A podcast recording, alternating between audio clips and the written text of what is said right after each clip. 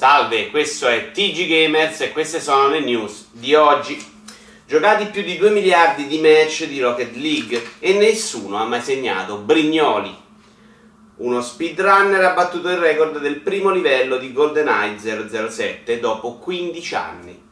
Pensa se era lento. Presentato Wipeout per PlayStation War, praticamente una tech demo del motion sickness un professionista di StarCraft ha giocato con i piedi durante una finale. Non c'era riuscita neanche la Juventus in Champions League.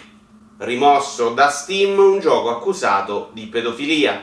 No, Nome Sky si limitò ad inculare i maggiorenni.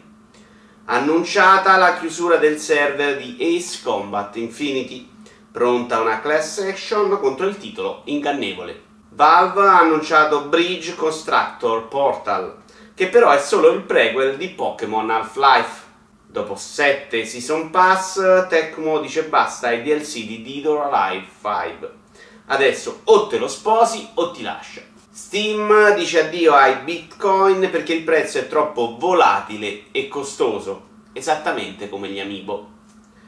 Un giocatore ha completato Super Mario Odyssey senza mai saltare, che è comunque più facile di terminare Cuphead senza bestemmiare. Detroit Become Human conterrà una scena di violenza su un minore, dopo che Beyond due anime aveva fatto violenza pure sugli adulti che l'avevano acquistato.